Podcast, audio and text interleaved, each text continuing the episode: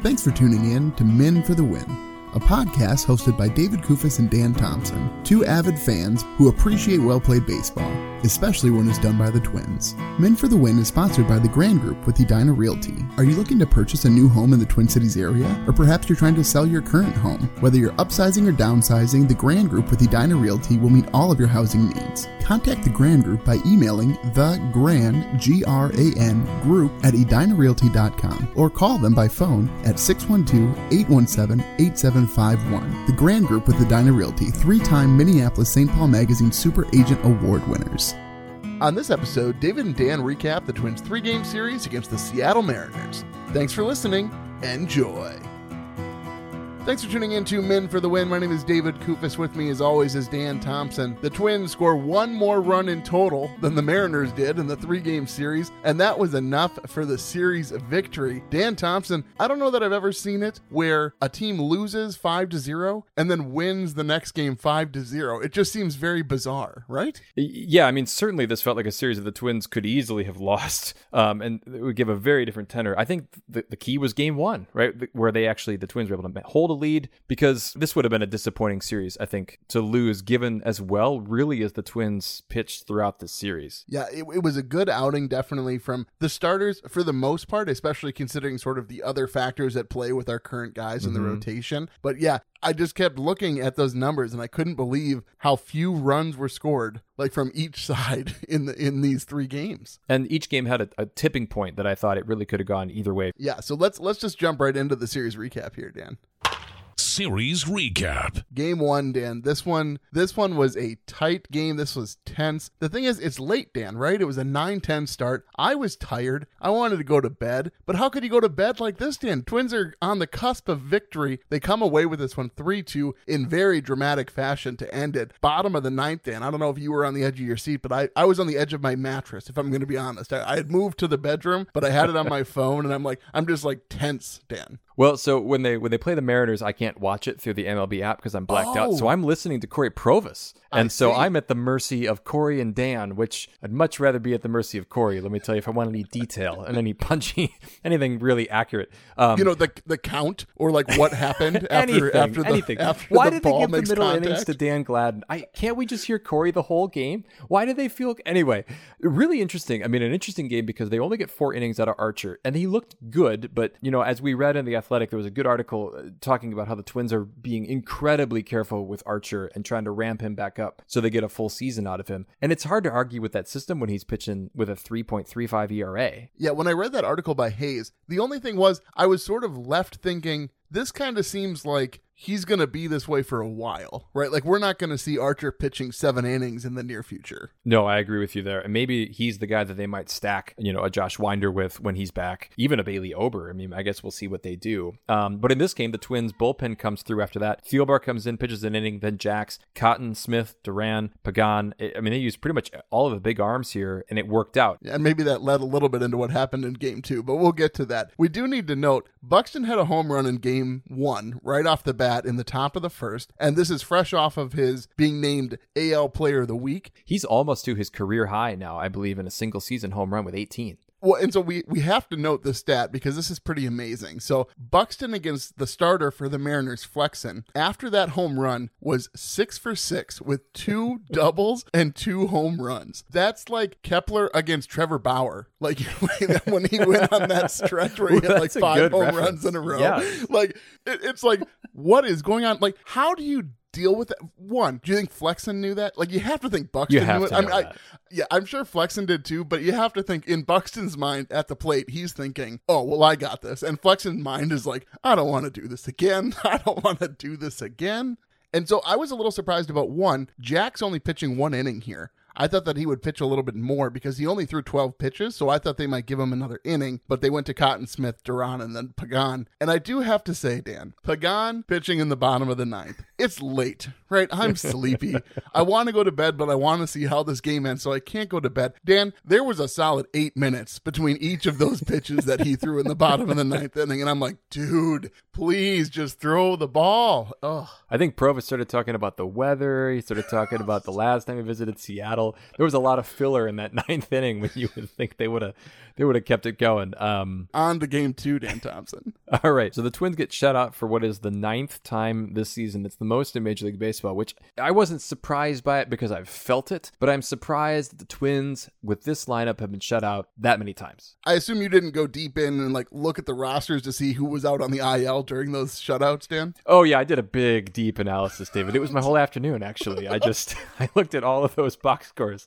Um, but the problem here for the Twins is that Joe Ryan pitched okay, but the two big home runs doom him. Um, one was right after a visit from Wes Johnson, so that obviously didn't work. You know, And embarrassing. I mean, you got to think as the pitching coach, if you go out there and the very next pitch, your pitcher just gets rocked to left field, it's got to feel not great as the pitching coach, you would think. no, and there were moments in this game, you know, where they thought the Twins could have gotten back into it, but they were over five with runners in scoring position. There were no big rallies in this game for the Twins. Kepler grounds into a double play. You know, they were just they didn't have enough spots where it really even felt like they were going to win this game. No, and I do have to say, Dan, I hate doing this, but I have to give credit where credit is due. Dan had mentioned in a previous podcast about how it just felt like the Twins were always being run on, and the Mariners proved you correct. Dan, let me tell you, they stole one, two, three, four bases. That's a lot of stolen bases in a three game series. Yeah, and in this game, the two that Moore stole, I, I don't remember if he scored on both of those situations, but he did score two runs in the game. It's obvious here that the Twins are, are not a great threat to throw people out, and they're going to keep getting run on. Also, another note about the Mariners here. So their starting pitcher, Gilbert, now is 7 and 2. I believe he's only given up one run in 11 innings against the Twins, and he's up to ninth in the league with ERA 2.22. And again, this was what was so strange is that the Mariners seem to have capable pitching. I mean, you look at the names on this roster, I don't know how they're this they're this bad. Gilbert looked like the real deal, right? Yeah. It wasn't like the Twins just looked inept. I mean, they looked inept, but it wasn't because they're not good players. It was because Gilbert was just superior in this outing. But then luckily we look at game three and the Twins righted the ship and another game that really could have turned on just any number of plays. It's crazy when you're watching a game and the first runs aren't scored until the seventh inning. Yeah. Right? Like like your whole game, you're just waiting and you're seeing, okay, who can make that first impact play? And thankfully it was the Twins and they just kept the pedal down, Dan. They didn't let the Mariners come up. Well, and I'm sure Ryan Jeffers was the first name that you would have picked if you would have said, hey, he's going to make the biggest impact. He has the big RBI. And then the Twins were able to pile on more runs late in the game. Big play, though, for me, I think it was maybe the biggest play of the game, was Gio Urshela's play in the seventh inning, barehanding a ball. So to set the scene, the Mariners got runners on first and second, nobody out. Then I believe it was Moore popped out on a bunt attempt to Miranda. And then on the next play, there's a slow roller up the third baseline. Gio Urshela barehands it with like his fingertips. It makes a beautiful throw across the diamond to get a guy there. So instead of bases loaded, it's second and third with two outs, and the Twins were able to get out of the jam. Urshela, what I like about him too is that he had a couple of different hits in this series. Not hits, excuse me. He made contact to the third baseman, and the third baseman had two pretty good plays for the Mariners on Urshela hit balls, and you could kind of tell that Urshela took it personally, like like he was offended mm-hmm. that someone who plays his position would get him out. And I just like that sort of chip on his shoulder, not in an outward way, but you could just kind of tell that he was a little bit frustrated that that's how he caused the outs to, to accrue. And there were spots. I think one of those was was with Urshela running out a ball where it would have been a double play ball, and they avoided that. Miranda did that in another situation. Really crediting uh, the the Twins with their effort here too. And then I think the biggest offensive play of the game is Luis Arraez's opposite field single to score two. After actually there was a wild pitch in there that set up the guys in runners in scoring position. But man, he is so fun to watch. And the YouTube announcers sure were on the Luis Arraez train. Well, they were so upset that the Mariners' first baseman was ahead in their little poll that they did for All Stars. So they were like, France is up in this poll, and they were both just flabbergasted that Luis Arraez wasn't winning 100% to zero against all the other AL first basemen. It was another one of those games that's on a one off, so it's on YouTube. And it just, it was maddening to hear them try to talk about these two teams that, I mean, I'm sorry, but mainstream media are not paying a lot of attention to the Twins and the Mariners. No. And and here we were again trying to talk it up. They were talking about doing the flying fish at the Seattle market. Like they hit so many of those stereotypes of visiting Seattle. It was just, I wanted to pull my hair out. My favorite mispronounced name has to go to th- them talking about Sonny Gray and how they replaced the Twins ace, Jose Berrios. I was like, I was like, It's like he's still playing in baseball here. He's a he's a great pitcher. Like, how do you mess that one up? And Arias, I feel like they added like five syllables to his name a couple times. There were like Man. three or four E's, definitely, in in Arias name. We uh we do need to give credit to to Tommy Watkins sent Celestino and it worked. Just so you know, I even put this in the notes to give Watkins credit. However, however, had he not sent him, it would have been first and third, one out. So may, I mean, it was a I, good I liked send. it though because that's a double play away in a close game, and I maybe he knew something about the Mariners outfield because obviously Tommy Watkins, if there's one thing about him that we know, he does his scouting reports and he takes those things seriously. very, very seriously. so to end game three, Dan, YouTube, the the most important thing that they did, Dan, was name the player of the game, which they gave to Luis Arraez. Uh, and in in his post game interview, though, they gave him a trophy. Which I gotta, gotta be honest, if Luis Arraez puts that in a trophy case somewhere, I mean, I gotta think Luis Arraez probably has several trophies, right? Like I'm sure that he has several I would think awards so. that he's accrued through his time playing baseball. But the player of the day, because you played on YouTube, I'm just thinking that trophy is probably not at the precipice of his uh, of his award shelf. But the quote, the quote was worth it, right? Like he deserved the award more for the quote than for his play, I'd say. But so Luis, in talking to the interviewers after the game, says, "My dad said." Hey, if you hit it to left field, you make a lot of money. Like, and you Luis win, Arias. and you win some trophies too from YouTube apparently. but anyway, so a great quote from Arraez, um, absolutely in that one, and I'm I'm so happy he has that award now, Dan. All right, well let's uh let's move on here towards our next segment, Puckett's picks. Catch 'em all, Kirby Puckett! Puckett's Picks winner. It's weird, Dan, because I didn't win and you didn't win. So who reads the stats? The listeners come away with the victory. I know they win for Arraez. I feel like the listeners have had Arraez a lot lately, but it paid off here. So he has six points. Buxton, thanks to two strikeouts in Game Three, fell behind for me with five, and then Correa a solid three for you, David. I would say. Yeah. Well, in a series where there's only what, where there's eight runs scored by by one team and seven by the other. I mean, those are decent numbers, right, for Puckett's picks. And then, so as far as the season standings, you maintain a lead with eight, and the listeners have six, and I also have six. And uh, I'm gaining, though, on the listeners in the season points here. Well, I guess I, I, by definition, did not gain on them in this one, but I'm seven back from them, uh, and you are 17 back from me. So there's something, I think it's going to work itself out. It's going to normalize, David, and I'm going to get, I'm going to get a couple wins here in the next couple series. I do feel bad though that like no one's here to pump up the listeners when they get a victory, right? Like you and I are both just sort of ho hum about it. But so Hogs is going to be on the podcast in the next couple of weeks here, and I'm sure that he'll he'll make it known if the listeners come away with a victory. All right, well, let's move forward here to Beast versus Bench. Beast versus Bench. Is losing fun?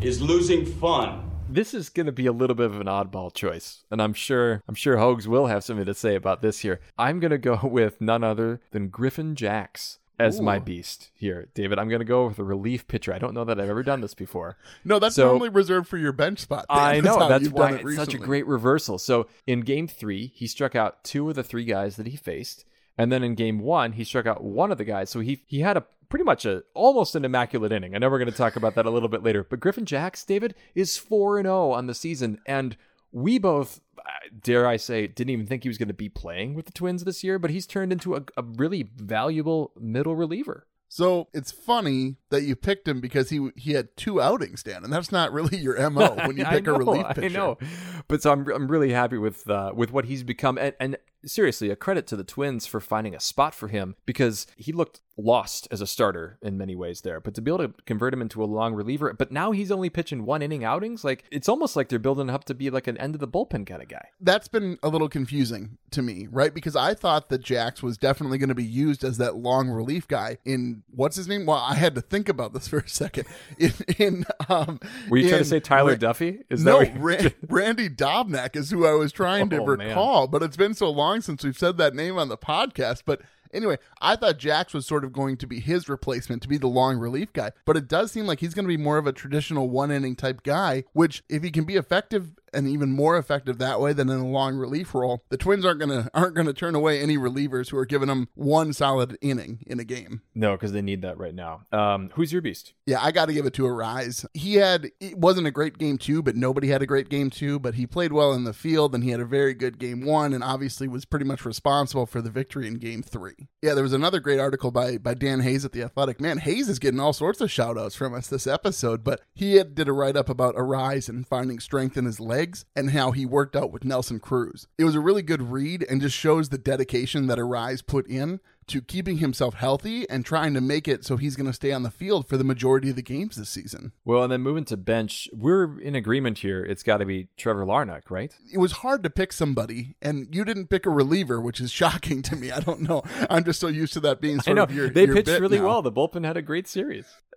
But so Larnach was 0 for 6. He he played in two of the games, and I don't know how much this would have really stuck in both of our minds if Kirilloff wasn't breathing down his neck, which I'm sure we'll talk about a little bit later. Well, first of all, in this series, nobody else really seemed to have a, a bad game because the guys who didn't get hits played really well in the field. Larnach's going to have to be better than this, I think, if he wants to hold Kirilloff off, and, and he's kind of the specter that's sitting over this roster right now. We were talking prior to recording a little bit about how this roster, there's probably not going to be a lot of movement outside of when Winder comes back and maybe Ober comes back. But other than that, this roster is looking more and more sort of set in stone, and Kirilloff is really the odd guy out at this moment. Well, we'll talk more about him after a little bit. Let's uh, let's go to the rewind.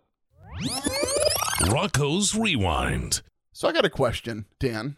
Thielbar in game three threw four pitches, got one out. Couldn't you throw him out there for another inning? And then Duran, he's gone two innings before. He only had 13 pitches. It worked out, right? They won game three, so I can Right. only be so critical. But to me, some of these high leverage guys in the bullpen, you can get a few more pitches out of them. And I think if this game goes a different direction, you would have liked to get more length out of them. So I guess I'm just I'm I'm pleading with you, Rocco give these guys a little bit more of a leash, especially when they get the outs that they needed to in such a short time frame. Give them a couple more pitches. Well, so uh, one thing with Thielbar, so he pitched the end of the seventh inning, and then the Twins scored three runs in the top of the eighth, which was a pretty long half inning. And so I- I've got to think that it was because of that. I don't necessarily mind it because I think he's brought in to face a certain guy in that situation. A little surprised maybe to Duran, but then at the same time, then the Twins added another run. It's five nothing. They got Pagan at least starting to warm up a little bit. Again, like you said, it worked out, so it, it is really hard to criticize that, especially with the day off coming. Well, and, and you make some reasonable points. Like, I don't want to just dismiss those. I guess I'm just thinking, in this point, it'd be great to get the series victory. If Thielbar is still hot, put him back out on the mound. Maybe you don't even need to burn Duran, or maybe you don't even need to go to Pagan, you know, whatever the situation may call for. And that's fair. And we'll see kind of how that works out against Arizona. I'm going to also talk about kind of some bullpen management. You know, so getting through game two, as I'm as I'm watching this game and I'm seeing how the Twins just look pretty impotent offensively, I was just really glad they got through that game with only three pitchers. So Joe Ryan only goes four and two thirds. Megill comes in and gets an inning and a third, and then Moran is able to pitch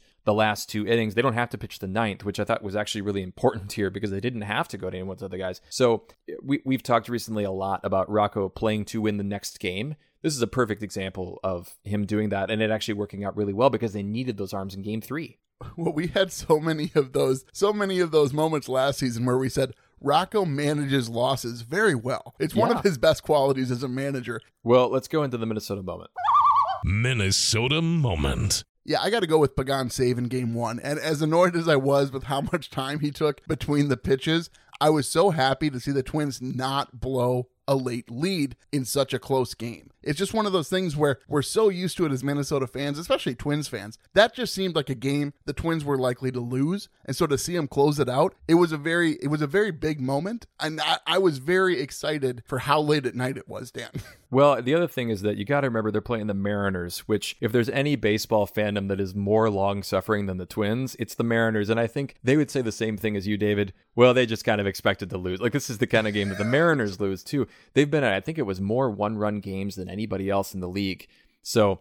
I'm going to go into mine here, which I'm going to look at game three here. And this is Luis Arraez's two run single. And a couple things about this. And the YouTube people, first of all, pointed this out. Luis Arraez fouled off a ball that was low and away. I think it, I think it was a low fastball with a full count, and then he gets that opposite field hit. And they were talking the whole at bat about how he's going to go opposite field. He's going to go opposite field. I mean, what a, what a great moment to see the team's best hitter making his case to be an all star in a big moment late in the game. He comes through. well, and the the pitch that he fouled off too, that was definitely outside the zone. Like he could have let that go. Yeah. It was definitely going to be a ball, but the catcher almost hung on to it. Like it was a it was a foul tip, and the catcher he made an effort because he knew how important it is to limit the number of pitches that Luis Arraez gets to see. Sure, and I was happy he was swinging because Jose Miranda, as good as he's been lately, I'd rather Luis Arraez is batting with guys in second and third than Miranda coming up with the bases loaded. Uh, no question, no question. If you're a betting man, you take Arraez every single time, Dan. There's not really that's not even a comparison. like I know it was it was nice of you to say, but nobody nobody is going to disagree, Dan. Well, but honestly, in that situation, if you're the Mariners, do you not just consider walking Arraez to load the bases once you've got guys on second and third, so you can face Miranda? Like, I don't think that was crazy with a right-hander on the mound.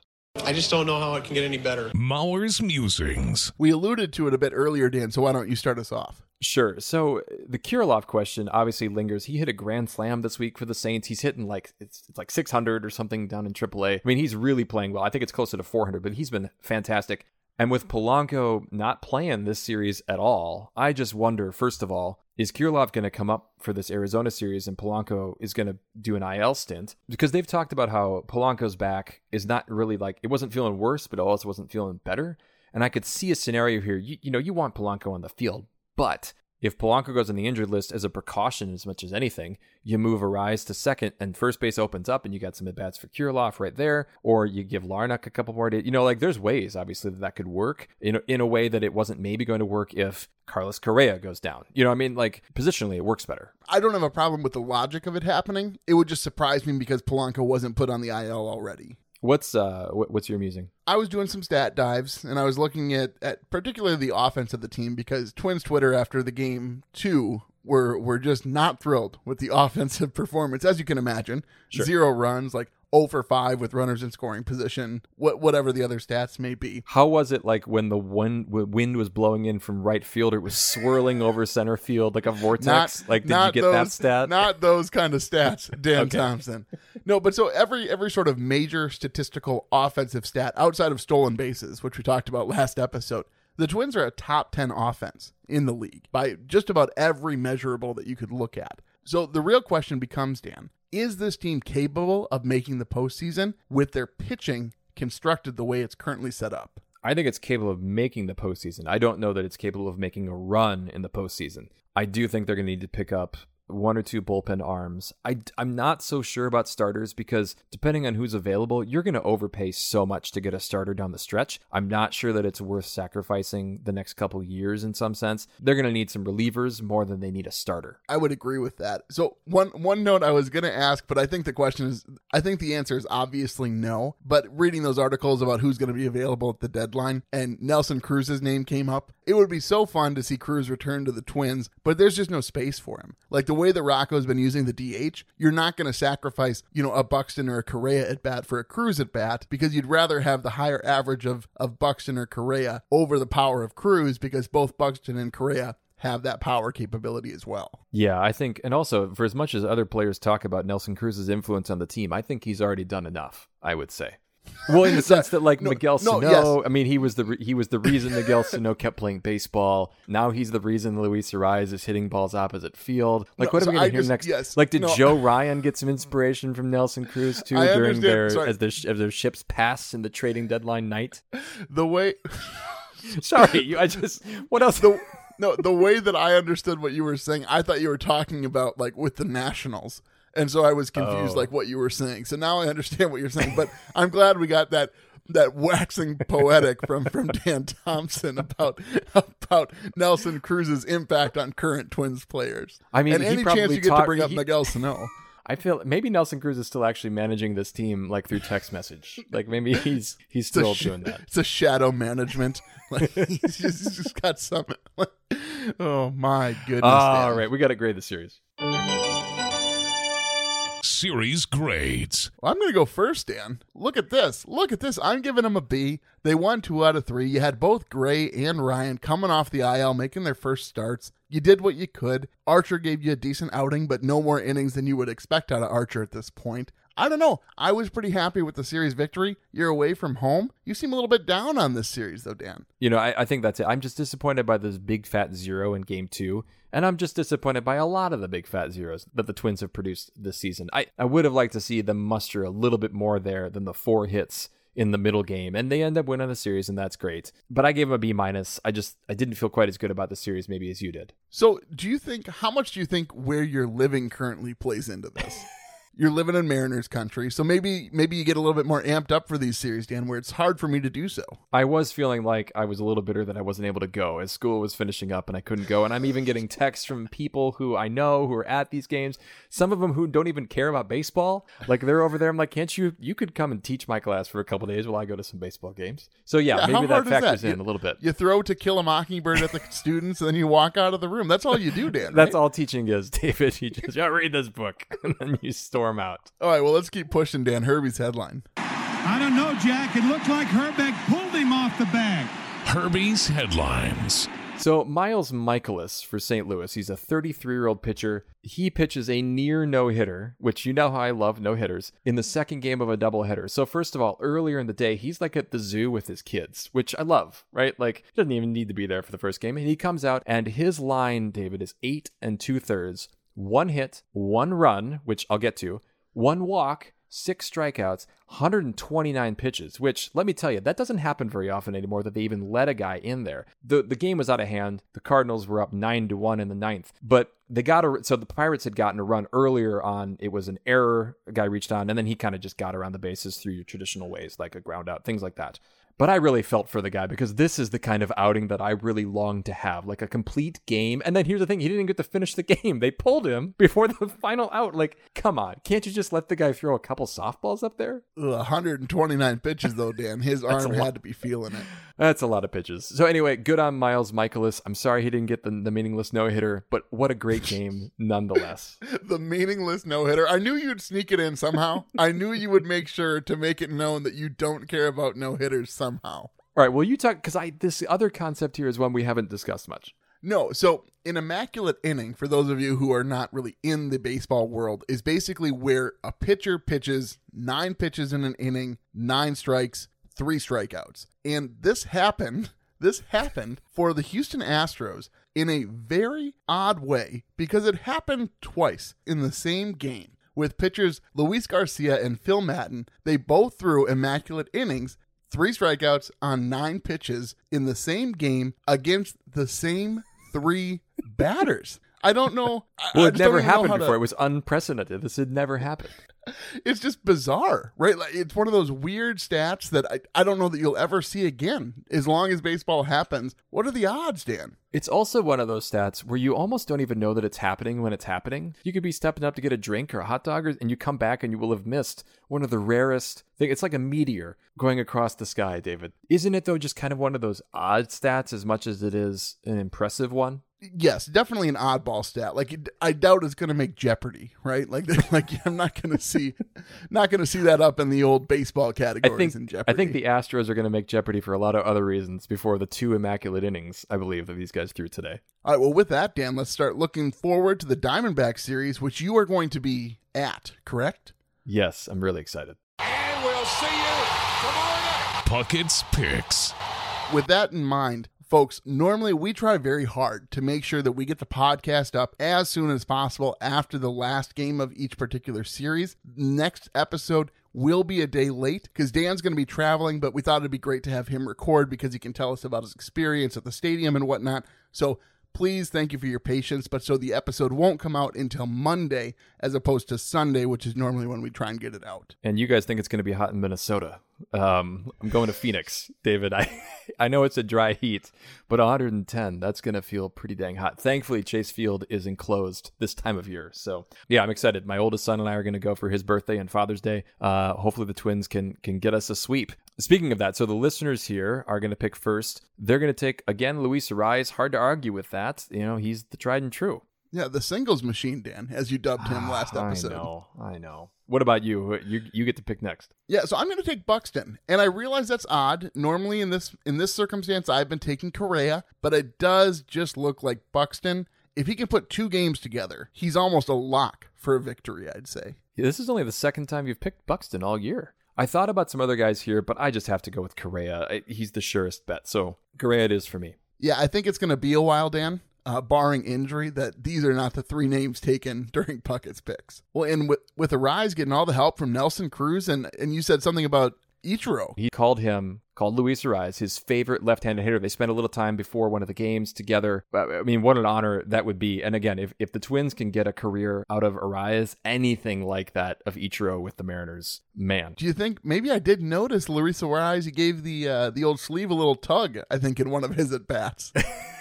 You know what? He's got a smooth swing just like Ichiro does. Um, couple of team notes, David. You want to get to those? Uh, yeah, so Chichi Gonzalez, greatest name uh, on the Twins roster, is no longer on the Twins roster. He was claimed by the Brewers, so there will be no more starts from Chichi Gonzalez. And then also the Braves, Dan, I just have to mention this. They won 14 in a row. So we didn't want to do a whole segment on it with Herbie's headline, but I think it's important to note my goodness, Dan, 14 games is a lot of games to win in a row. None of them with Eddie Rosario in the lineup. Can you believe it? That's the most shocking part about it, Dan. Also, we were waiting for the Cleveland game to end, but the Twins' lead is down to two and a half games over the Guardians.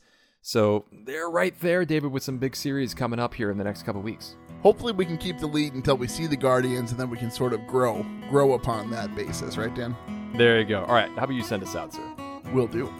Well, folks, if you like what you hear, please tell a friend. You can follow us on Twitter at Min for the Win and find our Min for the Win Facebook page.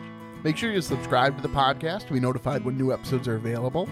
And if you could leave us a rating, that'd be great. A reminder that our episodes are now available on our YouTube channel, and if you could drop us a like and subscribe, we'd greatly appreciate it. Thanks for listening, and as always, go Twins. That'll wrap up another episode of Min for the Win, a podcast hosted by David Kufis and Dan Thompson, two avid fans who appreciate well played baseball, especially when it's done by the Twins. Thanks so much for listening, and as always, go Twins.